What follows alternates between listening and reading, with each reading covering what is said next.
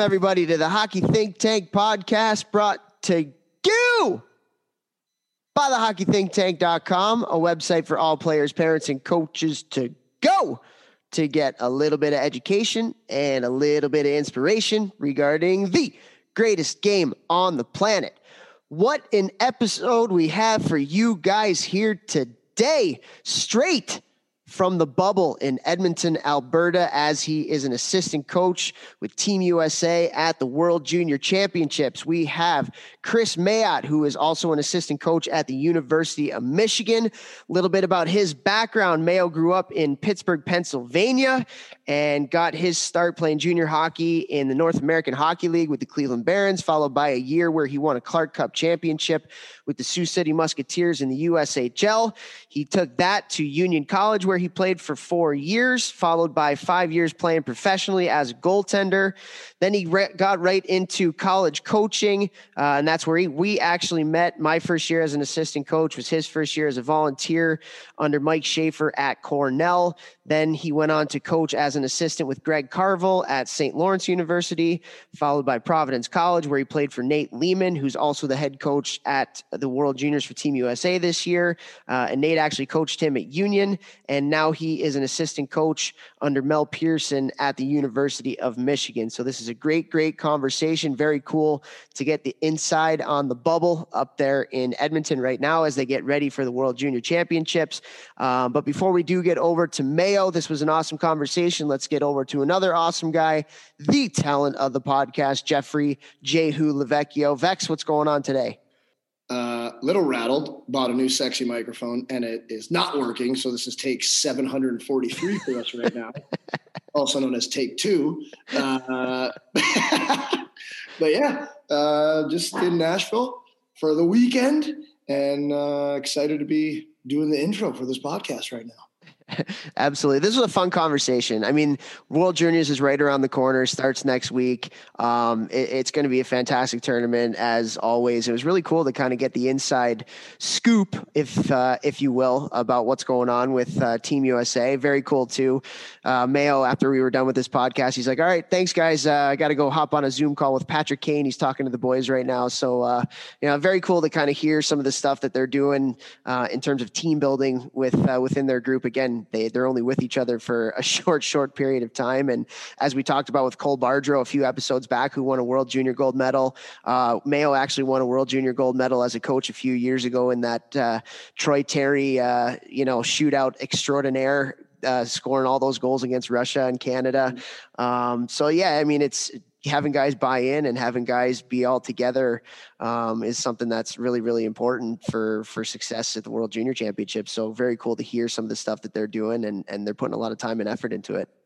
How cool is it that patrick kane did that too? Like i love when the like best players in the world take like what is it 10 minutes 20 minutes out of his day to make those kids like tournament year lives like you know and how much motivation is that going to give that team having patrick kane give them a hype speech like come on man like i love when i hear players doing this is so cool yeah, yeah. I, I think Team USA and USA Hockey does a pretty good job of that in general. You know, I think um, again, it's really, really cool right now in the NHL how many superstars are American. Um, you look at Auston Matthews, you look at Patrick Kane, you look at so many of these guys that are at the top of the list, and, and even some of the younger guys coming in, like the Matthew Tkachuks and you know the the Charlie McAvoys and the Zach Werenskis and the Seth Joneses. I mean, there's so many awesome, awesome USA hockey players, and in the fact that they're taking some time to give back, and um, you know a lot of them have gone through similar experiences. I know a lot of players uh, at that level played for the NTDP growing up, so they know how tough it is and how great of an experience it could be at the same time. A lot lot of the players who are playing World Juniors have come from the NTDP as well. So um, yeah, USA Hockey's done a good job of of getting everybody together, and uh, I think that's a huge part of the reason why you've seen so much more success at uh, at this level in some of these international tournaments. Um, it's because of that. hundred percent, like just how how many of them didn't have people doing that when they were in World Juniors? Like I wonder, like I wonder if anybody had called Patrick Kane's team, you know, when he was playing a World Juniors, and and if they didn't, like why he was doing it now like what's his motivation? Like we know what our motivation is to do this podcast and i think it's kind of like a similar situation. And to any any coaches out there listening right now I really hope that uh, you impress upon your players to always give back even if they're 10 years old. Be talking to them about you know as you get older like you know we want you to give back to the next generation and try and bring in older guys and have them come to a practice or or call them or a FaceTime video to your team. Like there was a team uh, uh, stretching, doing a dynamic warm up outside my gym. I guess this probably was like 10 days ago, uh, right before Trent Frederic, one of the guys I train that's uh, Boston Bruins, Providence Bruins player. And I said, Hey, Freddie, let's go up here real quick. Just say hi to these kids and say good luck. It'll make their day. And Trent Frederic is one of the best human beings I've ever met. And he's like, Yeah, okay, cool. He goes over there you know, gives him a little spice. Hey, kids, you know who this is? And they did. And so I'm like, you know, it's Trent Frederic plays for the Bruins. And kids that go absolutely bonkers. The coaches were smile ear to ear. It was really cool. It was literally, it took him – less than two minutes to talk to this team. I guess they went out and won five nothing. I had like 10 messages in my Twitter and my Instagram the next day from the coaches being like, Hey, I'm a coach of one of those teams. You know, you had Trent come over and, and speak to the team. They won five nothing. And after the game, they said it was all because Trent spoke to them. So I was like, I, I, I text, I sent Trent all the pictures of the DMs I got. I'm like, Hey man, you took two minutes out of your day and look at this impact it made on young hockey players. So I just really want to impress upon the coaches listening to this, like get your older players to come back, even if they're not NHL, even if they're not college, like the pro, it doesn't matter. Just having an older guy who played in that same system, same team, same organization, come back and talk to the kids or jump on the ice, even if it's 10 minutes, it will make the practice more fun for those kids. They'll look up to those players. It's kind of, you know, it's just a win-win situation. And I really hope that that coaches start to do that more because I think it's super important. Yeah. And it doesn't even need to be like, you know, pro players or junior yeah. players or whatever. Like, I, I, mean, when I was a squirt, I thought that midget players were like playing in the NHL. so even who's the guy you talked about? Uh, was it Buster uh, Stapleton. Buster yeah. Stapleton, yeah, yeah, yeah. Or Tim Stapleton, Buster Stapleton. Yeah. yeah, like whenever he was on the ice, we were wide eyed, just stuck to the glass because he was incredible. And obviously came on, on to have an incredible career. Um, but yeah, I mean, that's one of the things that we try to do with our organization that we aren't able to do because of COVID and we don't have like we don't want teams on the ice with other teams or we don't want any like cross pollination if if that makes any sense so but because of the restrictions that we have right now at our rink. Um but yeah like what one of the things that we wanted to do was like every practice for our younger teams we wanted to have one or two guys from an older team out there just like you know just even demonstrating demonstrating the drills or whatever just to have a little bit of that mentorship and and even we wanted to have some of the younger players on some of the teams out with the older teams so they can see what like the level of play is and how hard those guys work because every level you go up it's you know it's a little bit more. So i just think like and we've talked about it a lot but like one thing that i'm really into right now and talking a lot about it and reading a lot about it or trying to is mentorship.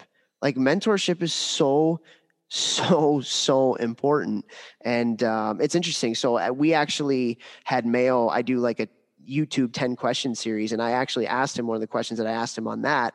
So go to my YouTube page, the Hockey Think Tank, and check it out too.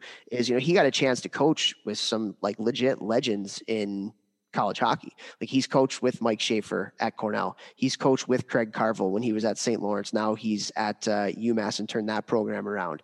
Uh, he's coached with Nate Leaman, who won a national championship. Uh, they won a national championship together at Providence.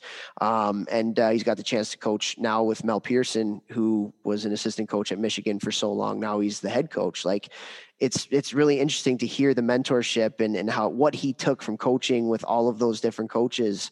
And uh, it's just like whether it's players whether it's coaches if you can find really good mentors um, it's everything. And and even if you go back to our Darryl Belfry episode like he even admits like he had a mentor that he wouldn't be where he is today had he not his had his mentor in Bud.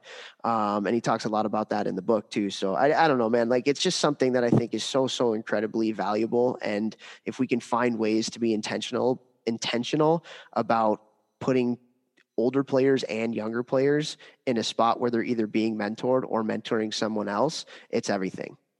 I think that's so cool. And, and like you think about when you put a older player, say it's a midget player, and you have him go out there with the the squirts or peewees or whatever, and you have him demonstrate or teaching to the kids too, like you learn so much more when you teach someone else a, a skill. So like you, you're like, oh, wait, yeah, hey, you know, little Johnny, you got to focus on this detail, and it's an 18 year old kid teaching them, and then it's like you literally immediately start to internalize and think what are the details? So look maybe even putting a guy out there who doesn't have the best details and then being like all right i really want you to coach the skill. Like it's on you to make little johnny better. Like he's going to learn those skills way more by forcing you to have him teach the kid. So i think that's so cool man. It's so important. I think that's one of the best ideas you've ever said on this podcast. And then and then the inverse of that, the young guy going out with the old players. Just I just think about the young kids and the smile on their face being out there with the older guys, looking up to the older guys, the bigger guys, the guys they want to be like. Um, I just think that is so so so cool, and I think more organizations should do that. Yeah, I think yeah, it's um I mean, eh, I think everybody, you and I both, and, and I think everybody listening can go back in their youth and and realize that there were some really good people in their corner that taught them stuff and challenged them and supported them and all, and everything. And and uh, the more again, the more we can be intentional on that stuff and and really put these kids in situations where they can do that. Um, it, it's it's best for for both the mentor and the mentee. I don't even know if those are words. I know mentor is a word, but uh, mentee is a word, I believe. I'm, okay. I Cornell, uh, but I believe you are correct. That is correct. correct. Spanish somebody, Armada. somebody, somebody on Twitter, let us know. Don't say it. Somebody on Twitter, if you know. Uh, you know, one of the other um, parts of this podcast that I thought was really, really awesome is, you know, Mayo, he he had an awesome journey too, and it was filled with ups and downs along the way. So getting the chance to hear his story, but also getting the chance because University of Michigan is making some waves right now because their recruiting class is ridiculous. Like they have some kids in their recruiting class that uh, either are already first round draft picks or in this next draft will go extremely high in the first round. And so getting the chance to talk to him about those players and like almost what what does it take to be the best? What does it take to be the best at your craft? And it was really cool because they have a kid Owen Power who Bob McKenzie just uh, named as the number one prospect for next year's NHL draft. Um, hearing his mindset and and how he wants to be coached and wants to be challenged and even even though he's getting showered with all this praise and stuff, it's still something as a 17, 18 year old kid, he's still like, I want more. and I want you to coach me. I want you to do some stuff to, to help me learn. And, and uh, he, he's played with the Chicago Steel with, with that crew for the past couple years. So, um, you know, that's obviously a, a big part of his development too. So just very, very cool to hear him talk about the best of the best at that age and uh, and and what their mindset and process is like. Yeah, And obviously, he's been exposed to some pretty cool minds with that Chicago Steel group that we absolutely love. Just a bunch of beauties, Belfry, Belfry uh, Nicholas, and uh, the boy, the GM, the man, the myth, the legend. What did you forget his name? no, I just didn't want to say it right now. I want him to. I want him to not get the praise at the moment because I pump that guy's tires so hard all the time all the time I'm pumping his tires. So, so I gotta I gotta kind of push it back every now and then. Pull, not not give him the hundred percent tug. Is that too much? nah, it's fine. It's all good.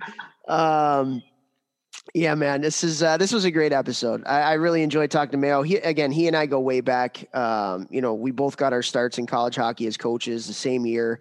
Uh, we lived together that year. He lived with uh, with Em and I. This was before we had kids, and uh, and so it's just really really cool. And it's been really cool to see him ascend uh, to you know winning World Junior gold medals as uh, as a coach. And so awesome guy, awesome guy.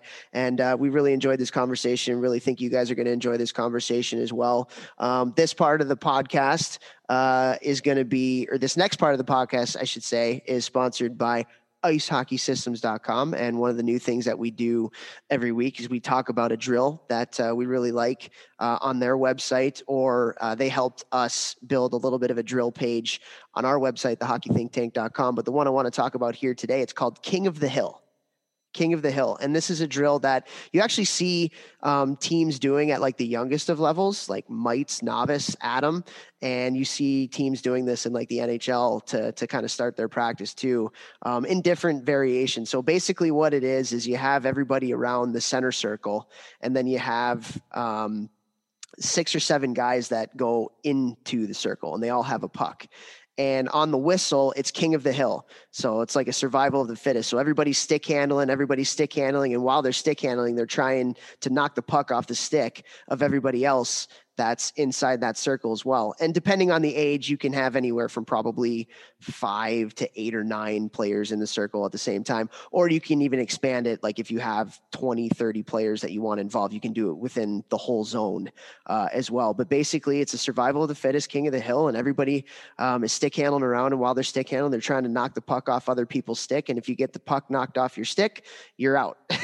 and you have to go on one knee or, you know, do something else and, and watch everybody that's still in and then the player with the puck at the end wins. And he is the king or the queen if it's women um, of the hill. And just so it's like a really neat kind of drill to do at the beginning of practice i think the biggest benefit of this drill is it forces everybody to keep their head up. So you're stick handling around you're watching for other players that are trying to knock the puck off your stick you're trying to knock the puck off somebody else's stick. And again this is just a, um, a habit that in my mind is literally the most important habit that you can teach your kids and that is to play with your head up so like again we talk about the instagram coaching now and, and all the implements and all that kind of stuff on the ice and and how much of that goes into like looking at the implements and keeping your head down. Now, can you coach it where they're keeping their head up and going through the implements? Probably yes. But at the same time, just like having, you know, moving targets that are trying to knock the puck off your stick rather than a stationary target, you know, you're never going against a stationary target when you're playing in a game. Um, so that's just, a, I mean, this is a long winded explanation and long winded benefits to the drill, but uh, it's a fun one that I'm sure you've done. No, I love this one, and this is when I was coaching. This is one of the drills I'd always have the boys do because uh, it's a fun way to start practice. Good competition drill. Then yeah, forcing yourself to have your head up, forcing you to be able to stick handle while looking around, keep control of the puck. It's actually one that I do in the gym all the time too. So I'll give you a two for one here. Another one for Ayo. that are looking to also do this kind of thing off ice. I use basketball. So everybody has a basketball. I put them in like a 10 by 10 yard square and uh, the first time you can only dribble with your right hand and if you like miss dribble it you miss the ball you're out. If somebody knocks the ball out of your hand you're out. There's a little bit of body contact in there pre-covid uh, and, and, it's head up and you're trying to dribble and be athletic. And if you go outside the 10 by 10 foot square you're out. If you lose the ball you're out. The last guy standing wins. Then the second time we do it we do it only left hand dribbling. So you're working on your dexterity in both hands. And the third time, you have to sh- dribble right to left, to right to left, to right to left, back and forth while trying to hit other guys' uh, balls. That sounds weird, but you know what I mean. And uh, um, it, it's a really fun drill, and it, it's it's the same as on the ice, and it's working on all the exact same thing. So for any strength coaches out there, or, or coaches who are just looking for some new off ice drills, uh, this is a really good one that that will translate to the ice really well. Very cool. Very cool. And again, same thing. I can't emphasize it enough. Teach your kids to play with their head up. It's uh, we literally so we had we had a kid that we recruited to Cornell. He actually just signed his first NHL deal. His name's Alex Green, uh, good Chicago guy. And Coach Schafer was the one that saw him and loved him. And uh, and he was like, we need to get this kid. And so we were talking about you know the strengths and weaknesses of his game and what he liked. And basically, he was like, he plays with his head up. I want him. He plays with his head up. that was like the biggest thing that he saw as a defenseman that got him recruited to Cornell, and now he just signed his first NHL contract. Um, was it was just it was that simple. Kid plays with his head up. Crazy, wow. right? I mean, there were other things that we talked about, but the number one plays with his head up. That's why I love him. I can't I can't stress this enough. Parents, coaches, players listening. When you're in the garage or your basement and you're at home stick handling, don't look down. Like I go back to me when I was a kid. I was always looking down when I was practicing in the garage. Like just not thinking. Like no one told me. Like keep your head up. I don't care if you lose a puck a billion times. The more you do it, the better you're going to be at it. Or down up. hold it up for longer than you look down. Up, up, up, look down real quick, find it. Up, up, up, look. And then as you get better, you just keep looking up. And it's really something that I think could have positively affected my game big time if it's something that I would have worked on because, you know, you and I were the same. We were always in the garage, always in the basement, stick handling, shooting, having fun, doing things to get better. And if you start to do that every single time you're on the ice, every single time you're mini stick stick handling in front of the TV or in the garage, whatever, like I guarantee you, you will get better at it. So 100% like do this drill. And then also like when you're at home and you're having fun and you're working on your game, like force yourself to keep your head up. Yeah, and it's okay if you fumble a puck when you're stick handling with your head yeah. up, yeah, because you're you're going to get better at it. And it's the same thing. Like, uh, if you're going to push yourself outside your comfort zone, you're going to be bad at it to start. But continue, continue, continue, continue, continue, and it will. Um, again, hockey is about processing information and the more you can see the more you can take in the more you can process and then the faster as you keep going the faster you process that information um, the more apt you're going to be to be able to make good plays and when you're scanning or you're shoulder checking that's that's why we talk about it all the time. That's why all the high level coaches are talking about it. You want you want to have the best information at your service when you're looking to make a play and you will not have any information if you play with your head down. So the more you keep your head up uh, the better off you're going to be. Again a couple stories there. I mean we took a kid we took a kid because our head coach was like, I love how he plays with his head up and wow. uh, translated. That's a skill that translates levels playing with your head up. So uh, awesome drill, King of the Hill drill. Go to icehockeysystems.com um, and check it out. There's uh, there's even a video that they put up there. They do a whole big diagram. They go, they go through it. So just an awesome, awesome website. Uh, our title sponsor of this podcast is GELSTX. Again, this is coming out right before Christmas time. Uh, what an awesome gift this would be uh, for your kids. It's just uh, an incredible training aid uh, that can help your shot in any different way. Pro teams use this, college teams use this, the NTDP uses this, and uh, it's just it would be a very very cool gift um, to to get your kids as you know the world is especially with the world being so crazy right now and you know i've heard of some rinks shutting down in my area. I know there's some rinks that have shut down in other areas around the country and so kids are going to be spending more time in the garage and in the basement and and this is a great uh, tool to improve your shot. And so go to gelstx.com g-e-l-s-t-x dot com.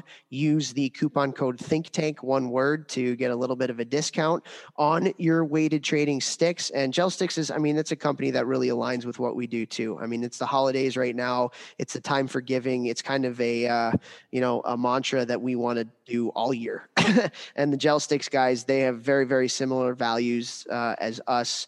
And so we really want to as jeff would say pump their tires. And we really want to promote what uh, what they do as well. So head on over to gelstx.com uh, use the coupon code think tank for your weighted training sticks. Um, and uh, TrainHeroic is another sponsor that we have. Jeff you, did you say you have over like a thousand people using your app right now? I've had i've had uh, i think it's closer to now probably like 1200 i think use it since covid happened at least one of the phases and then with all the teams that i work with on there now and uh, yeah man it's it's it's been really cool. Uh, just got our cousin who uh, works for the podcast and your website the hockey think tank website vinny barra. He started on it this week. So vinny if you're listening to this in the post editing or whatever happens after we stop recording uh, love you he told me he couldn't walk the other day not my goal, but uh, was happy to you know change up his routine because he's he's pretty he's pretty yoked. But uh, I got him.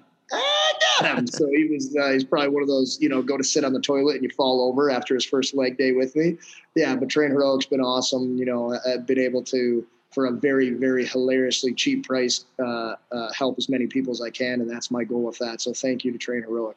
Awesome stuff. Uh, and then uh, the last people we want to thank, as always, is you guys, the listeners. We want to wish you a happy, happy holidays we um, just are so grateful for your support for this podcast, and uh, it's why we do it every uh, every week. We are going to take a week off. I don't think we've taken a week off honestly since we started this thing two years ago, even through the holidays week, and everything. We don't miss. but uh, we are going to take a week off here um, for for the holidays. So um, next week uh, there will not be a new podcast out, but we will come back rearing and ready to go the week after that uh, as we start 2021. Freaking finally 2020. Thank you for being over. um, but uh, yeah, just thank you, thank you, thank you so much. Uh, if you can, if you love what we're doing, please help us out by um, you know going to Apple Podcasts or going to iTunes or Google Play or Stitcher or wherever you're getting your podcast today, um, and uh, uh, Spotify. We're on Spotify as well, um, and and leave us a, a rating and a review. Uh, that really helps us to try and get the word out. Uh, again, if you think that we're providing an awesome service for the hockey world, share it with your groups on on social media. I think there's even like a little easy share button that you can do right on your phone and just share it in a text or in an email or or to a social media group. So um, we really appreciate your guys' support for this podcast. Thank you, thank you so much for all that you do in the hockey world as well. And we really look forward to even coming out better than before in 2021. Yeah, and I just want to say thank you everyone else and uh, who's listening, rating, sharing us, the people who send us messages. We got an unbelievably cool message the other day from the last podcast we did from somebody who said, we were talking about mental health on the last episode, and he was having a pretty down day, and um, we helped to pick him up, and he woke up the next day ready, raring to go, and he, he crushed a workout and felt good about himself. So that's one of the reasons why we do what we do. It's so important for us to help other people, and um, you know, I just want to say Merry Christmas, Happy Hanukkah happy Kwanzaa, whatever you celebrate, doesn't matter. Happy whatever, and, uh, and and thank you from the bottom of our hearts. And if you're looking for a last minute gift, you better believe I got that GMBM apparel. Uh, you go to humblehockey.com, shop GMBM, and uh, gift cards are 10% off right now. So even if you don't have, you know, you might probably wouldn't get your hoodie or whatever shirt, hat in on time for Christmas uh, you could get a gift card for 10% off. So um, just trying to give back. I wanted to say happy holidays to everyone. We love you and thank you very much.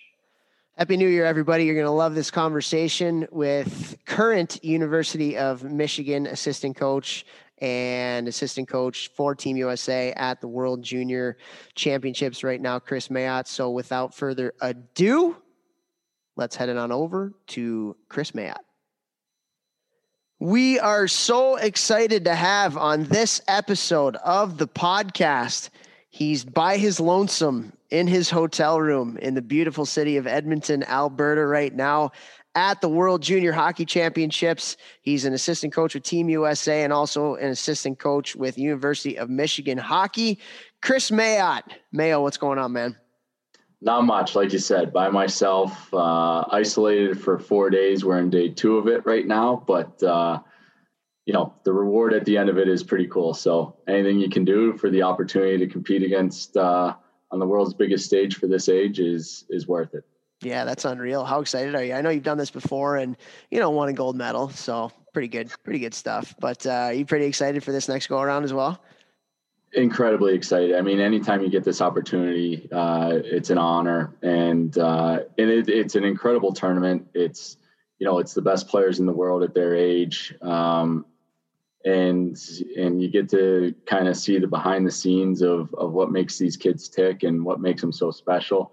Uh, and it's the emotions of a of a full season all wrapped into about 11 days. You know, you play if you if you if you win it, you play seven games in 11 days uh, and the roller coaster, it, it, you know feels the same as a regular season. It's it can be exhausting at times, but um, but the ride is is is second to none. Yeah, that's unreal. Are you pretty excited to uh, you know hook back up with some of the coaches that you coached with in the past and get into a little bit of a rhythm there too? How's that? How's that been?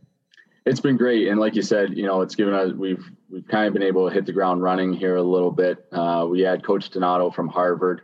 Uh, but myself, Steve Miller, Teresa Feaster, who's our hockey ops here, video coach, and, and the head coach, Nate Leaman, have all worked together before uh, at Providence College, won a national championship together there. So, you know, it just makes this, the things easy. We understand a little bit how, um, what drills we want to do, kind of what we're trying to get out of each drill. Uh, it makes the preparation in that regard pretty easy because we can just say the name of the drill and it, and we all understand why we're doing it and how it how it needs to be executed.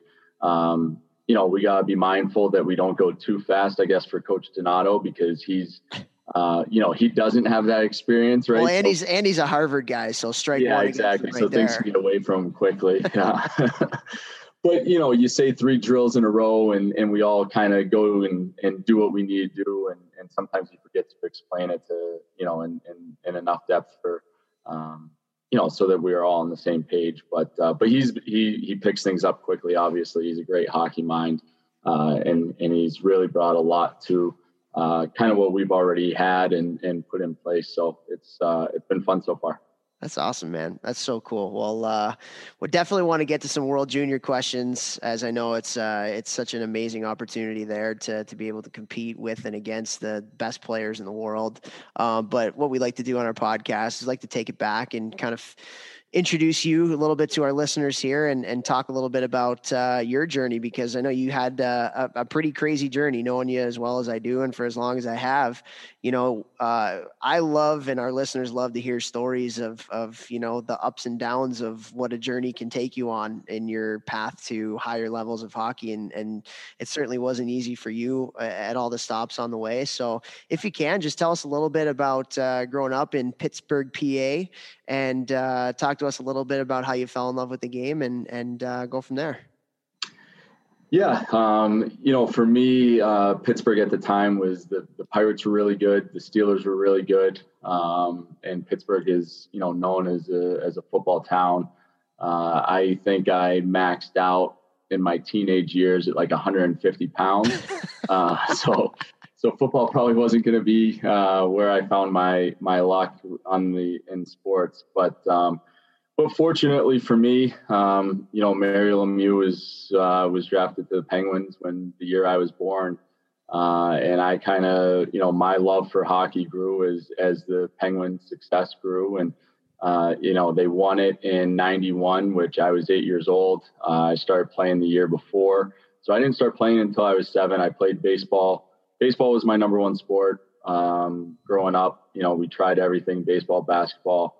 I didn't. I actually never played football, which is probably smart by my parents.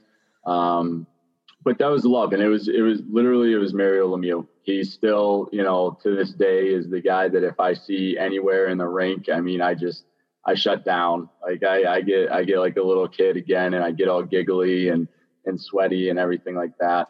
Um, you know, but it, when when I was playing when I was growing up, um, you know, there wasn't we didn't know what to do. We didn't know how to, you know, what it meant to be a big time hockey player or anything like that. I actually remember, like I said, like my family's a football family. Um, my mom and dad are from Detroit.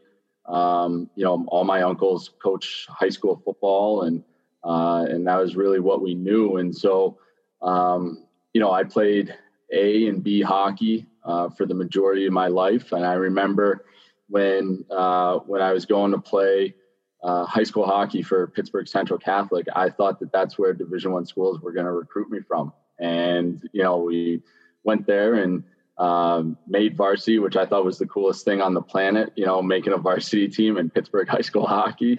Um, and I was fortunate because you know Bill Downey, who was a huge influence on me, he was two years older than me. I grew up in Greenfield, which is a small kind of inner city type of town in, in Pittsburgh, and and he was from there, and he was the best hockey player, uh, I guess, from you know the the city of Pittsburgh. The suburbs obviously had had really had some good hockey players, but from the city of Pittsburgh, Bill was the best, and he was playing for the Hornets. So after I made the varsity team for Central Catholic. I had some guys on my, you could play AAA and high school at the same time there. Um, and those guys, Bernie Schimmel uh, and Bill Downey, were kind of the ones that said, hey, you know, I think you should look in the AAA a little bit. Um, and so it wasn't until my sophomore year in high school that I even considered AAA hockey. I, I really, like I said, my me and my family, we didn't know that you had to do it to to move on. Um, and we really didn't have any expectations of moving on.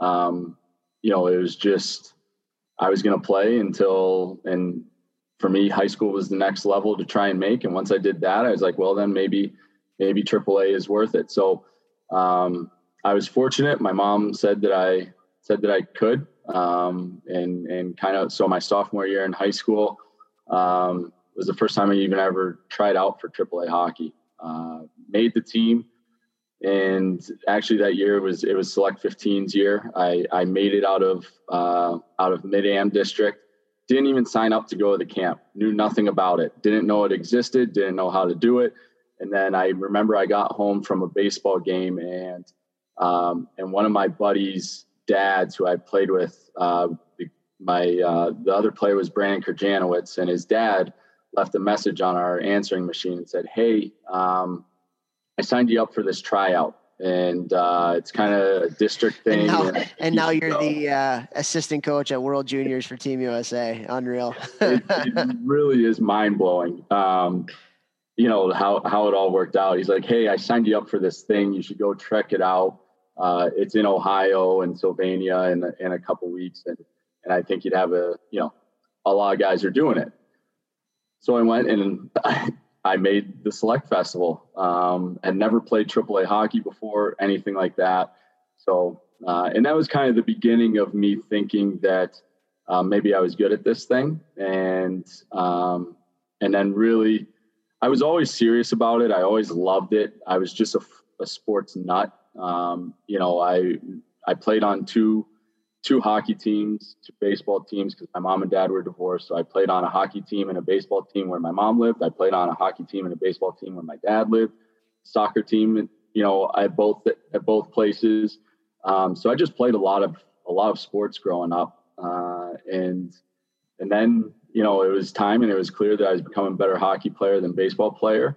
Uh, so probably at 15 was the first time that I really you know, started to focus on hockey um, and uh, ended up making three select festivals. Um, Didn't you, know, you get cut from a AAA team at some point in there too, though? Yeah, yeah. So my 17, my midget major year. So I made it my sophomore year in high school.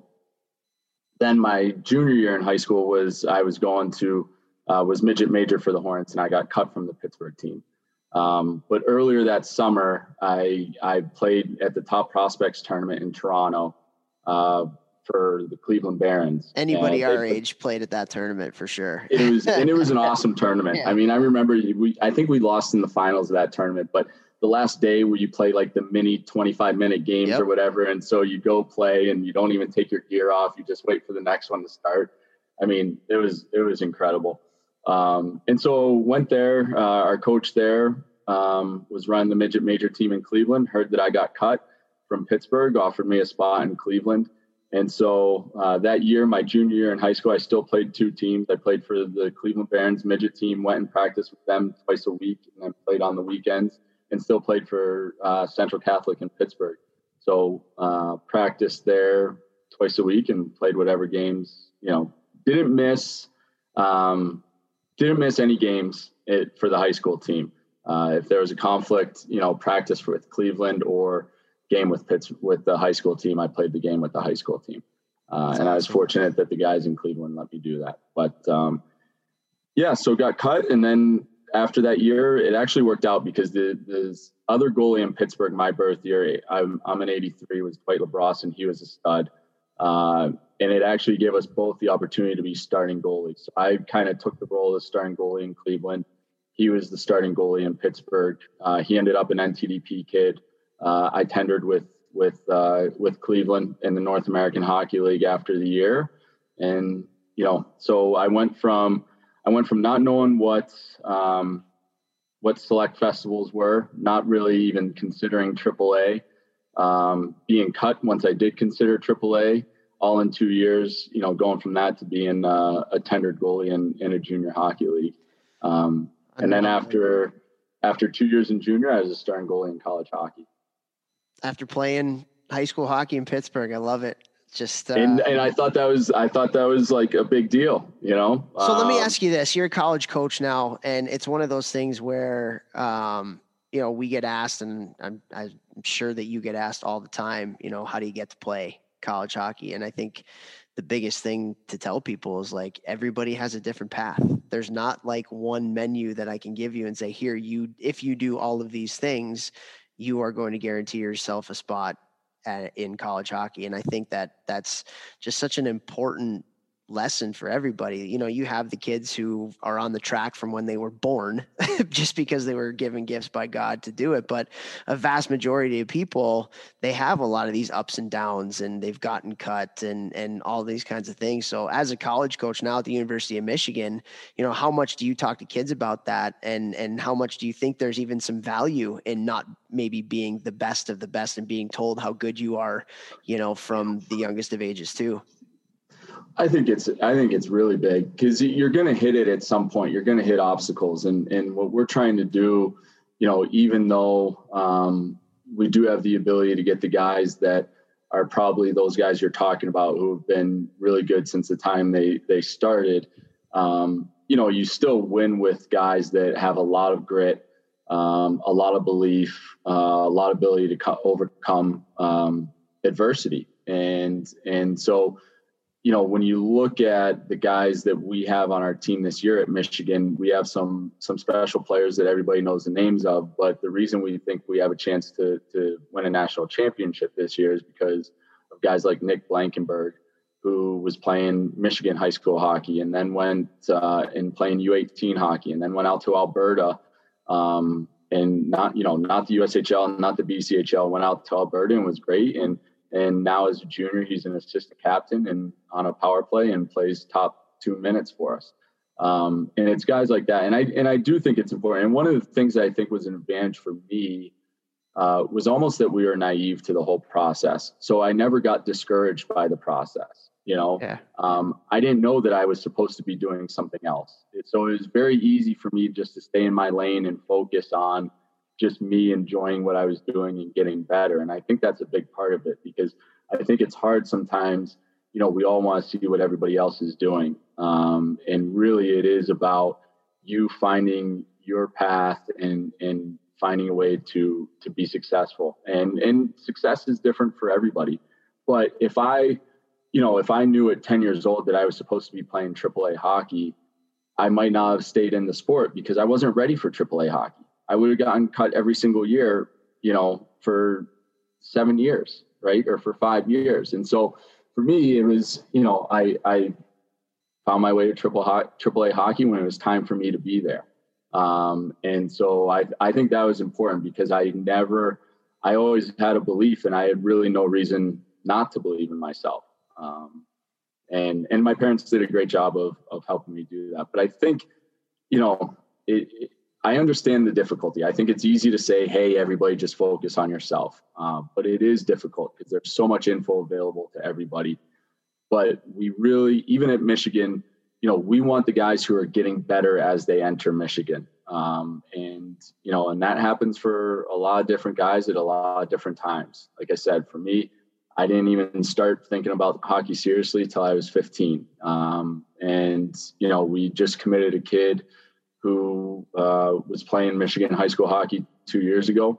Um, you know, and and we think his best hockey's ahead of him, and he just keeps getting better, and he keeps his head down. He goes to work, and we love, you know, his attitude and and and what he's had to overcome uh, already in in his career. Uh, and I think that's really how you become successful. And even the guys that we think don't have adversity, um, you know, they still do. The guys, you know, at Michigan, like Owen Power and Kent Johnson and uh, and Matty Beniers, you know, for a lot of people, it's easy to say, oh, they have it all. It's easy. They do this, but um, they create their own adversity for themselves. You know, um, they put the challenges ahead of in, in front of themselves, and they go and try and knock them down.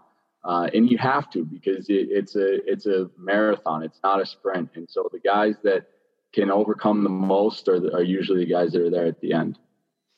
True. I mean, it, to be the best and to be at that level, like it's it's not easy because most of those players, number one, they have expectations from everybody else that they're supposed to be achieving all these amazing things, and they've had that their entire life. But they also, uh, the best of them, they have that that internal drive and that like that internal motivation to always want to get better and and raising the bar every time, every time, every time. And you know, I look back at the players that I played with that have been the, the really like the truly special ones. You know, there, yeah. There's there's people that go on to do some pretty good things things, but if you think about the ones that have been truly special, like they all, the one constant was they love the game, they absolutely love the game and they absolutely love the process of getting better. And I think those two go hand in hand, very much so. um, and is that something that you've seen in, in the elite of the elite that you've been able to play with and coach at the levels that you've been at as well? Absolutely, absolutely. And I think the big, you know, like you touched on there, uh, it does go hand in hand because at some point doesn't become, you know, the the quote unquote love of the game changes from a kid playing the game and you're trying to become the best in the world at the game. Um, you know, when you're a kid playing the game, it's because your buddies are there and you can win and and all those things, and you're in the locker room together. Um, you know, when you're trying to become the best in the world at something, it, the it's very um, it's mundane and and the little things and the growth uh, is very minimal for long periods of time on a lot of stretches. And your ability to hang with it and find the passion in you know getting 1% better um, is is where the the difference comes. And, and owen power for me is, is a great example. And this isn't you know to help um, his draft stock or anything yeah, like he's that. already number one on on Bob McKenzie's list. yeah, I don't. Bob- he can't go any higher thinks- than that. Bob thinks highly of him. But you know, a, a great example is that's what the type of praise that he's getting right now, and that's what people think of him as a hockey player. Um, but you know, as soon as our ten games are done, he's asking for video on on D that are really good at playing the offside in the NHL, and it's simply because he thinks adding and being able to do it will help him. You know, he kind of plays over there on our power play. Um, you know, he goes from the top to the right side as a lefty, and so he has some, you know, offside reads to make and and things like that. And so he is constantly, constantly adding to his game. Um, and I think the mistake that I see at times with very good hockey players is they want they want to do what they do well. And they just want you know they want coaches to put them in spots where they can be successful.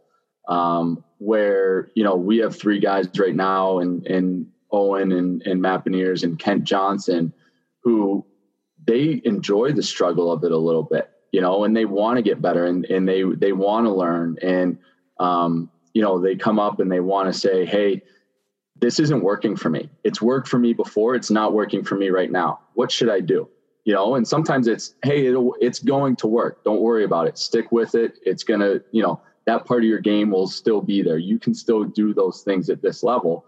Um, and sometimes it's, yeah, like you got to leave that in junior hockey. That's no longer going to be a part of your game. And they, they actually, you know, they reach out for that. They, they, they want that feedback. They want that info and then they want to go and, and, and work on it in practice. And, uh, you know, it's not simply show them video once or twice and they're like, okay, I got it. Like then they follow it up with rep after rep after rep uh, of trying to improve. Um, and that's where I, I've seen, you know, the, the guys who become, who reach their potential, uh, I think are the ones that are constantly looking to get better and don't simply want to be put where they're already good in those situations. You know, Matt Beniers is a good example. This is his draft year.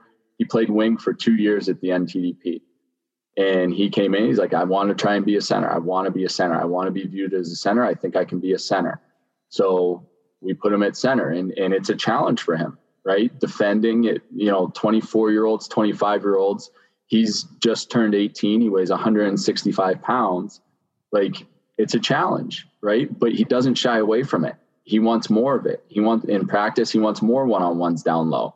You know, um, he wants to work on his face-offs, and he doesn't go against, you know, a guy that he knows he can beat. Thomas Bordeleau might be the best face-off guy I've ever been around.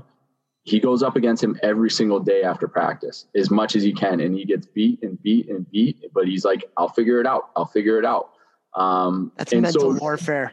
Losing faceoffs like that. Oh my God. That's mental warfare. There's nothing that made me feel worse about being a hockey player than losing draws like that all the time. And the difficulty with going up against Thomas is he can make it look easy. Yeah. You know, he'll even do he'll he'll even get bored sometimes and do the Crosby where he stands three feet away from the dot, and and you're like, he's Maddie's down over. He's like, I got this, and you know he'll swipe away. But like he doesn't shy away from it. And that's, I think my, you know, the point with him and, and Owen and, and Kent is they don't shy away from those things. They don't say, "Oh, that's you know, I need to go find somewhere where it makes me feel good about myself, where it makes gives me confidence that I'm a good player." They know they're good players, but they need they know they can get better as well, and they work every single day um, to get better, whether it's through video or reps or whatever it is. Um, it's it's impressive to watch. It really That's is. awesome. That's awesome. I feel like the best at what they do, they they they like are able to walk that fine line of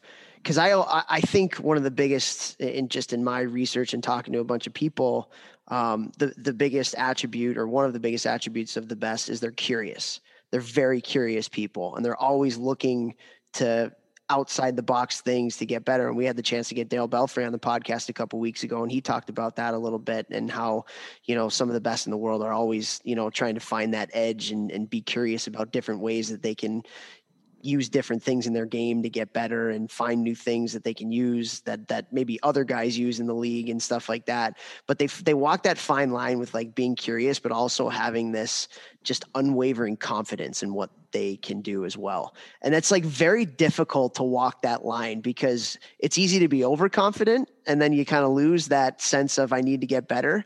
It's also very easy to be very hard on yourself when you're very talented at something too where you know you can can lose some of that confidence. So to be able to walk that is uh, that's got to be an unbelievable skill. And for you to to be able to coach players like that at, at that level um, how have you found that? Just just go, you know that that yin and yang between the confidence and the wanting to get better it's just a, a fine line It, it, it is. And it's, I think as a coach, it's the constant challenge. There's some guys who kind of have that figured out a little better than others. And I think as coaches, that's always what we're trying to, that's the balance we're trying to, you know, find as well is how do we push this guy and help him get better, but not, you know, take his confidence away at the same, at the same time. Um, and the guys, you know, that we have right now, they and I don't know where it developed. Like you know, as we all know, we just got them. You know, um, they just now got to Michigan, so we've been around them now for four months, and they and they showed up at Michigan with it. So I, I'm not positive on how it developed or where it developed, um, but I do think you know some guys that we get they're a little earlier in their development curves. You know, that's what we're trying to instill. Um, and I think a, a lot of that is you have to, you know, it's not a rah rah positive coaching style in terms of it's fake, um, but you have to reward, you know, the little things that guys do well, and you have to, you know, you have to give praise for it. Um, I think it's hard when you know coaches think that coaching is telling guys with pointing out what they're doing wrong. Like then they never hear that they're doing something right. And and as coaches i think we assume that they know they're doing things right. Um, you know i i remember uh, talking to owen in one of our first video sessions. I said hey you know this is the type of coach i am this is how i this, these are the things i like to show in video like i do a lot more positional stuff than i do play result stuff so I assume I don't need to show when you go backhand sauce to an open guy down the backside. Like I don't need to show you that and say good job, right? He's like, yeah, no, I I I know that, but all the things that we work on, and and I think this is the biggest success that I've found is the things that you're asking them to get better. Anytime you see them do it the right way, you have to you have to reinforce it, and then even if it doesn't go the way you want it to, but they're trying to do it, you have to reinforce that too. You know, because the effort is really the challenge. And and when you don't reinforce the effort, you just say, "Hey, you didn't do it the way you were supposed to." Like they get discouraged. You know, you might not get the result, but the effort is there. They're doing what you're asking. That's the important thing because then that's how they'll build confidence.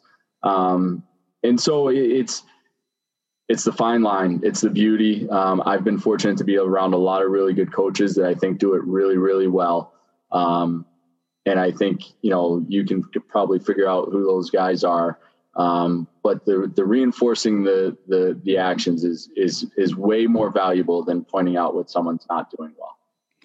I like what you said there, and something that I learned from uh, just my two years of coaching there after I retired was like a simple thing like telling a guy telling young guys to work on shooting in stride and they fail in the beginning because they have no idea how to do it they don't know how to lean on the stick use the flex use their body weight while they're shooting in stride and literally every kid i try and teach that in the beginning their shot is an absolute muffin probably about the same speed as Toph's. I knew and, that was coming. I was actually I was thinking about making fun of myself there. And, don't worry, and, I got you. Yeah, uh, you. But, but immediately I go up to him like, yes, like that's what you're looking for. You're looking to keep your feet moving. You're looking to si- disguise your release. Just keep doing it. You're doing well. And even though they're quote unquote failing when they're starting to learn that effort is there and they're trying, and then they're like, okay, that was okay. I'm going to get better. And just letting them know, like, you're going to get better, but you got to keep doing it. And then you see them start to get a little bit of success, a little bit of confidence, and you're praising that. It's not, it's not false praise. It's you're, you, you, you know, you're, you're praising the effort, not the yeah, praising the effort. And then after the more the effort comes, the more you can tweak it, the more you can figure it out, and then they dial it in, and then they get better at it. But if you never, you know, give that that tire pump to a guy who's getting out of his comfort zone, they're going to try it once and be done, and they're never going to want to try anything outside their comfort zone again. And now they're not getting any better. A hundred percent. And I think one of the difficult things, you know, at, our level is, you know, a lot of guys are really like they're pretty good, you know, and and so when they add something to their game, you know, it's not this mind-blowing huge growth, right? Like when they add something to their game, it's it's you know, to the naked eye you might not even notice it. Um, but you have to, you know, and and so uh, you have to notice it in the throughout the week in practice. You have to notice it in a game. You have to show clips to the team of hey, we asked this guy to be a, a better F1 or to, you know, to open up space for his teammates better. Like, look, he did it. You know, we didn't get the result we wanted, but it happened. And, and, you know, one, that one guy for me that's easier, I, I do the goalies at Michigan and, um, it's very similar where we have a, a freshman who is, you know, has all the talent in the world, Erik Portillo. He's a big six five kid. Um, you know, and he makes, we, you'll see us, we'll do drills and he'll make saves and I won't be happy with it, you know, because it doesn't make sense. Like what you just did is not consistent. It's, you'll never be able to be consistent with it. It doesn't translate. And so we'll work on something and he'll give up three goals in a row, but you're still doing the right thing. Once you get comfortable doing that, it'll work out. For and an easy example is on a pass cross, you know, dot to dot. He likes to slide right? So that's his comfort zone. He slides over. He's big. He's six six. Guys usually hit him in the chest. He's not. He when he first got to us, he wasn't used to getting there on his feet. So he would get there on his feet, and he wouldn't feel comfortable. So he'd make the save sliding, but he wouldn't make the save when he would get there on his feet. And we would say, "But you have to get there on your feet." He's like, "Yeah, but yeah, but."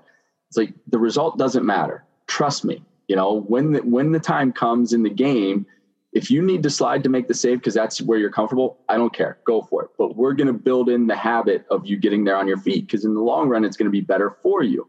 And so, you know, two weeks later, he's all of a sudden getting there on his feet and making saves just because. But if, if, you know, if after the first three goals went in, we said, all right, scrap it, whatever, like it's over, you don't improve that way, you know? Yeah, development looks messy sometimes. Oh, it's, it's supposed it's, to, yeah. right? If it's no doubt, it looks perfect all the time. You're not challenging the people enough, and that's right, getting them outside your comfort zone. So, um, well, I got to imagine that coaching at World Juniors gets you a little bit outside your comfort zone. Typically, you, you get, especially in college hockey, you get four years with certain kids. Now you're getting less than four weeks with uh, with these guys. And uh, before we get into kind of the stuff that you got going on right now, um, you were a part of one of is probably going to be the coolest World Junior moments in USA hockey history. A couple years ago, when you're in Canada and you're playing against uh, you're playing against the Canadians, and you go to a shootout, and Troy Terry just you know goes five hole. What was it, four times in a row? Yeah, that was against Russia in the semis. Oh, that was and Russia then, in the semis, and then, and then, he did it again. Uh, yeah, and then he beat Canada, Canada finals, going right? five hole. Yeah. So yeah. take us through, you know, take us through a little bit of that tournament because I mean, you're there, you're on Canadian soil. You're on Canadian soil again here, but unfortunately, there's not going to be any fans there to watch this time. Um, but take us through a little bit of that tournament, and then take us through those moments against uh, Russia and against Canada when you guys won it. That must have been just absolutely incredible. It was uh, for sure, and and I, you know, I'm fairly new to USA hockey, and I think uh, just being around some guys who have been around here a long time, you know, they talk about how, you know, the U.S. kids used used to be intimidated by Canada um, and Russia, and and and the I think the cool thing is that that's just not the case anymore. Um, you know, the, our guys have a have a strong belief that um, that we can be the best in the world, and and that we, you know, if we play well together, that we are the best in the world. Um, and and I think that that's uh, that is an incredible thing to be around. And and I remember um, the thing with with that team that won the gold, it went back to the summer showcase, and we had a lot of swagger on that team. And I remember in the summer showcase, one of Canada's big guys, Crouse, came across the middle of the blue line, and Charlie McAvoy just caught him and absolutely put him down. It was the loudest thud. Um, it was an exhibition game. And Charlie actually felt bad about it afterwards. He's like, it's an exhibition game. I shouldn't be doing that. But like, it literally set the tone uh, for the rest of it. And then when we played Canada on New Year's Eve uh, in that tournament, Greenway was standing over over one of their guys at the center before the first face off at the at center ice and he was just you know he's six five and and when he wants to be he's a bad man. Um, and he just he just let them know right away that you know this is a different type of us team. Like we're the guys coming in here to to dictate. Um, and and our guys really rode that. And and the beautiful thing about this tournament i think and we talked about it earlier about how you ride the emotions of the of the full season in about 11 days is you never know who's going to be the hero. Because every guy on our roster has the ability to do it. Um, sometimes you go into the tournament thinking that somebody's going to be the number one guy and he's going to lead your team and and you know he struggles early. And once you struggle in this tournament it happens so quickly that it's hard to kind of get it back. Um, but troy terry started as our 11th 12th forward that that tournament he started at, on our fourth line right wing uh, and just kept working his way up as the tournament went because he got more and more comfortable, more and more confident. Um, and obviously, what he did in the shootout against against Russia was special. But you see all of them, you know, and and you realize what makes these guys special is their ability to handle all of it. When you're around them, you realize they're they're still kids. Um, and the pressures and the weight of the hockey world are on their shoulders. And I know there's bigger, more important things in the world than that. But for them, you know, it's the weight of the world on their shoulders and, and how well they manage it uh, and how well they execute um, in in stressful situations. It, it's it's special. Um, and so when we when Canada tie, took the two goal lead in in the championship game, you know, we were in Montreal and it was, they celebrated like they had won it. The arena celebrated like they had won it. Um, you know, and less than three minutes later, it was tied again. Uh, and that's just what that team had the ability to do. Like they were never intimidated. They never felt down. They always had the belief that they could be the best team in the world. Um, you know, and it was everybody. Like Adam Fox didn't play much that tournament for us. He was a he was an underage guy. Um, he didn't play much for, in that tournament, but he ended up with two points in the gold medal game. Uh, you know, the face-off or the power play that went off Bellows' pants early in the uh, in the first period, um, and then the or maybe that was the second period, and then he got the the one that um, uh, tied it, where he found Colin White off the back post. Uh, you know, and Bellows, Kiefer Bellows didn't uh, have a great tournament, but he scored two goals in the gold medal game. Um, you know, Troy Terry Star is our fourth line right winger. He's the hero. He's the guy who will always be attached to that gold medal. And so, um, but again, it goes back to the adversity that we talk about and their their constant belief in themselves uh, and their ability to to impact at the world stage. Um, it'll it'll all yeah. In U.S. history, it'll be one of the coolest coolest moments. I I don't I don't think that that'll that can be matched. And in my in my career, that that's going to be tough. For sure.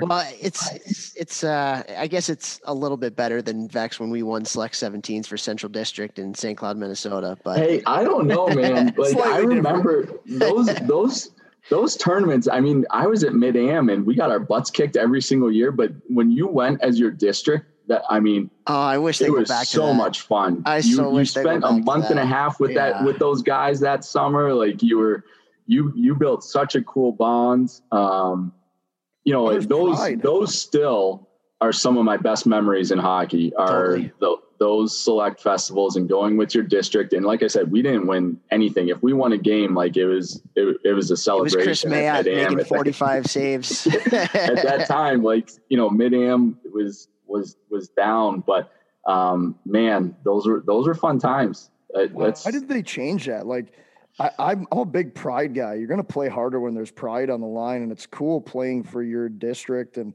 with the guys you know, like you know St. Louis guys. We go play with Chicago guys who we absolutely hated. Then we become buddies with them.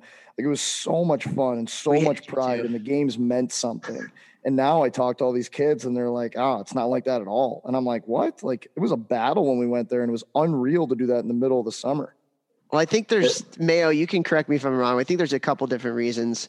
I think number one is I think some of the districts started to take it a little bit too seriously. Like you mentioned, did you say you had a month and a half long training yeah, camp we, or something we had like a lot. that? We had a lot of camps. Yeah, yeah we so were together I think, a lot. Yeah, so I think like some of the districts were taking it like you know, and USA Hockey, rightfully so, is is trying to promote multiple sports and trying to promote taking some time in the summer off to to be a kid and stuff like that. And I think there were some people that were taking liberties with trying to make sure that Mid Am wasn't losing ten nothing every game, or the Central District was winning the tournament and stuff.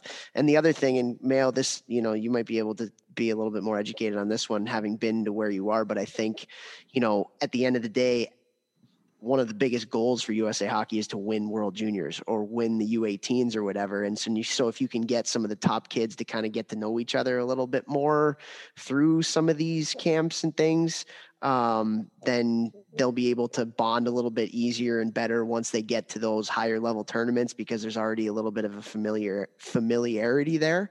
So I think those are two things that kind of went into it. I I would personally rather go back the other way, especially as a former college coach. Like when there's a little bit more hatred and there's a little bit more something on the line and the players aren't just playing for themselves, it's much easier to scout and recruit because it looks a little bit more like hockey and not pond hockey. Um, but Mayo, I don't know. You, you answer that. You're you're kind well, of involved in it. Too, and I th- so. yeah, and I think the other thing is to you know for college purposes, you want to see, and for USA hockey purposes, you want to see the best that the country has to offer, right? And so the argument is is the seventh best D in Minnesota better than you know, and they they get cut from Minnkota um, for you know three guys that end up making it on another decor that aren't quite as good. And so I think their goal is to put the you know whatever it is 20 200 best players for the age group there rather than just the 20 best from each district. Um, but I agree with you. I, I I, I like the other way, but I, I, I do think it's, um, you know, you start to get complaints on the seventh best D in Michigan, you know, is way better in, in their people's views than, you know, a seventh D maybe from an, or a sixth D from another district. And does that guy from Michigan deserve to be considered one of the top 200 players for his age group? You know, yeah, if he is versus, yep. um, being restricted based on where he lives. Yeah. Well, Mayo, let me ask you this, you know, because you talked about just uh, hang on like- real quick. By the way, this is my tracking device. in case you're wondering. You guys got yeah. tracking devices. Wow. Yeah. I was wondering, I was like, is thing, that a snazzy watch or what is no, that? this thing makes sure you don't leave your room. You are on serious lockdown. Wow. Boom. Is that from the yeah. tournament or is that from USA Hockey? Tournament. The tournament. Yeah. Gotcha. That's funny. Uh, um, yeah, the, at, at, first I was like, man, that looks like a halfway snazzy white watch. Mayo's moving up I in wish. the world with his dressing. I wish. Um, but back to it, you mentioned before, like a little bit of the bond, and and it's got to be difficult in getting in, in any team that's ever won championships, there's always been some sort of a, a special bond between the players. And we had Barzy, who we, we Cole Bardreau, who we both coached at Cornell our first years there. Um, and we had him on the podcast about a month ago, and he talked about when they won the gold medal, um, you know, in his his year that they went it was very much like they didn't have necessarily the most talented team, but they had everybody bought in. They had everybody bought in, everybody played their roles. And that's one of the hardest things for for you guys because you mentioned you have the swagger, you have all these guys who are used to being the best player on their teams and now half of them have to buy into playing a different kind of role that they've played for pretty much their their entire lives. So for you guys, how important is it for you to talk about those kinds of things and how important is it for you guys to talk about how important it is to to bond as a team and to really come together and get some chemistry off the ice that can help you guys to win uh, the gold medal in such a short period of time. Exactly what you're saying is exactly right. Like, and I'm a firm believer that the reason you know that 97 slash 98 group won is because they were the best, they were the t- closest team there. Um, and you that the challenge is you have to become a real team like a real one, not just, you know, it's not a fantasy hockey team that you're putting together, but you have to have, you have to be a real team and have all the feelings that you do, you know, that, a, that as a team that's been together for eight months, you know, teams that go on and win Stanley Cups, like you have to have that type of care for each other. You have to have that type of under buy-in. You have to have that type of team first mentality. Um, and, and I couldn't agree with you more that usually I find the team, the, the country that is the closest team, you know, gives themselves the best chance. Uh, and, you know, and Nate's done a, Coach Leaman's done a great job with that with our group so far. Um, I do think, you know, he talks about all the time that, you know, he wanted to put together a staff that was, that had a lot of great communicators on it. Um, you know, so that we, you know, and they picked you. Goals are, yeah, I know. We, I'm just the goofy guy that people laugh at. just kidding. You know? That's how that's how I bring guys together. Um, so, but it was the ability, you know, to to articulate roles and to coach and to really, you know, get create buy-in and understanding of what we're trying to accomplish and how we're going to be successful. Um, you know, the, you already have teammates, right? A lot of NTDP guys have played together before, so they have an understanding. Um, you know, and they have relationships that that are truly, you know, they care. Um, and and so that's what we're trying to do, and that's what we've done at the beginning of camp is try to create and help build relationships um, that can withstand the adversity, right? And and those are those are deep, true relationships. Those aren't just surface relationships. And uh, you know, every, after every skate, we talk about um, you know, what do championship teams do that doesn't require talent? Um, you know, and so just trying to get everybody to understand that this is what you're going to bring. And, and we actually have, um, and again, it's another thing that Nate, you know, was Nate's idea is we've had teammates talk about other teammates like, Hey, um, you know, we know Briss is a world-class goal scorer, uh, and he can shoot the lights out of a puck. Um, you know, but we have another teammate to tell the rest of the team what can Briss bring, what can Brendan Brisson bring to uh, this team, and and that isn't that that if he brings this to this team, you know, we have a chance to win a gold medal. And so um, it's really just talking about it and putting it all out there and and and communicating. with you know the importance of every role that's going to be needed, whether you're a PK guy or a face-off guy or a or a, a matchup guy or a power play guy. You know, um, we need you to be the best in the world at what it is we're asking you to do. And uh, you know, we're not again, it's not a fantasy hockey team. It's real minutes that need to be that need to be played. You know, in real situations and. It was a, it was a big part of the evaluation process for us. You know, a lot of times I think teams come into this and they say, "Yeah, he can kill. Yeah, he can he can PK." You don't want that yeah, he's really good at the penalty kill. You know, like those are like you still need the guys that are going to be able to shut down Russia's power play. And like it doesn't happen by a guy that, yeah, he can kill. Yeah, I guess. Yeah, he did it once or twice last year. He can, you know.